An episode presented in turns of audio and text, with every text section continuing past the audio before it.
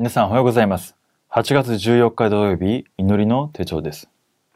今日のタイトルは、エリシャのサミット集中。聖書の箇所は、ダニエル列王記2章9節から10節です。渡り終わると、エリアはエリシャに言った。私はあなたのために何をしようか。私があなたのところから取り去られる前に求めなさい。するとエリシャは、ではあなたの霊の二つの分け前が私のものになりますようにと言った。エリアは言った。あなたは難しい注文をする。しかし、もし私があなたのところから取り去られるとき、あなたが私を見ることができできれば、そのことがあなたに叶えられよう。できないならそうはならない。この時代の人々は何かに集中したり執着して生きていきます。しかし私たちが神様は必ず必要とされることに制限的な集中をしなければなりません。ミザと通じる祈りを通して全世界237カ国と通じる答えを受けなければならないからです。神様はこのような答えを受けるべき私たちに時空を超越する契約の御言葉をくださいました。サタンのどんな攻撃でも十分に防ぐことができる？その答えは何でしょうか？エリアの弟子たちはたくさんいました。しかし最後までついていったのがエリシャでした。他の弟子たちはギルガリやエリコ、自分のポジション、自分が得られる自分の名誉、そういったものについていきました。エリシャだけはエリアの2倍の霊の分け前を求めました。目に見えない霊的な力を何よりも求めたわけです。三密体の主が今も生きておられ、精霊なる神様が今も働いておられます。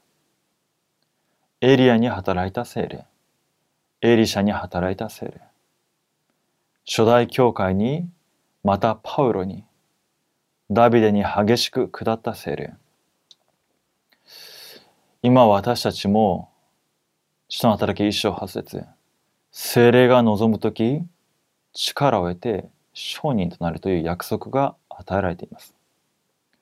ただ、精霊が望むときに、ただ精霊が望むことに信仰を持って制限的な集中。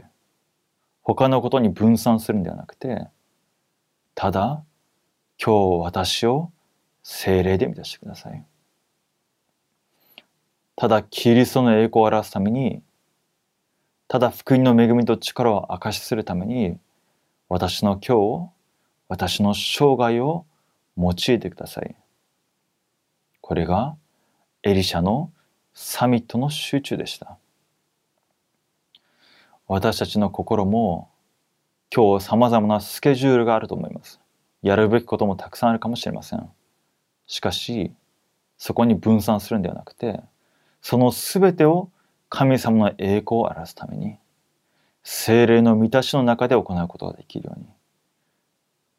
それをしながらも、主が共にいることを味わうことができるように、今日、エリシャに与えられた2倍の霊の分け前、精霊の満たしを与えてください。共に祈る時間となればと思います。一つ目です。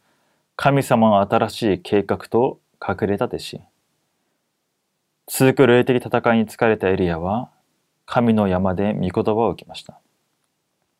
自ら考えていることとは異なる新しい計画を教えられました。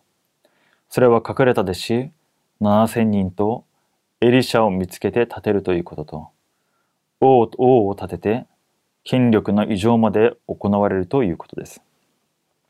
この答えの土台は、オバデによって用意されていました。未来を知る人は、誠のことをとって、ギルガル、ベテル、エリコは捨てることができます。この時、サミットの答えが訪れます。二つ目です。サミットの答えとオバディアの神様。捨てることを捨て、神様の新しい計画を握ったエリシャは、霊的サミットになりました。ドタンの町では、神様が動かされる天の軍勢が守りました。正しい契約を握って、正しい未来を生かす人に当然な答えが訪れました。アラムの国の大軍が攻めてきましたが、霊的な力で戦わずに勝つ答えを受けました。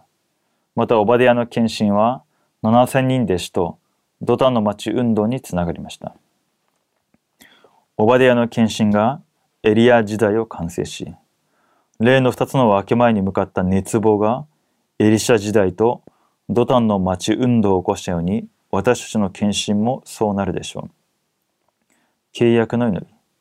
神様、神様の完全な計画に従って、捨てることは捨てて、サミットの答えに挑戦し、時代を生かす答えのために用いられますように、イエス・キリストの皆によってお祈りいたします。アーメン。それではお祈りいたします。主なる神様、感謝いたします。私たちを霊的なサミットとして名してくださり、サミットとして集中べきする、集中するべきことに集中するように、御言葉を与えられていることを感謝いたします。エリシャが求めた2倍の霊の分け前を私たちにも与えてください。約束された精霊の満たしによって歩む私たちとなりますように。私の中心がこの世の肉的肉的なことで分散されることがないように私の心と考えを守り導いてください。精霊の満たしを受ける中で私の生涯を通して福音が明かしされエリアを通してエリシャが立てられエリシャを通して7000人ドタンの町運動が起きたように私の生涯を通して次世代が生かされ主のしもべが立つように私たちを用いてください。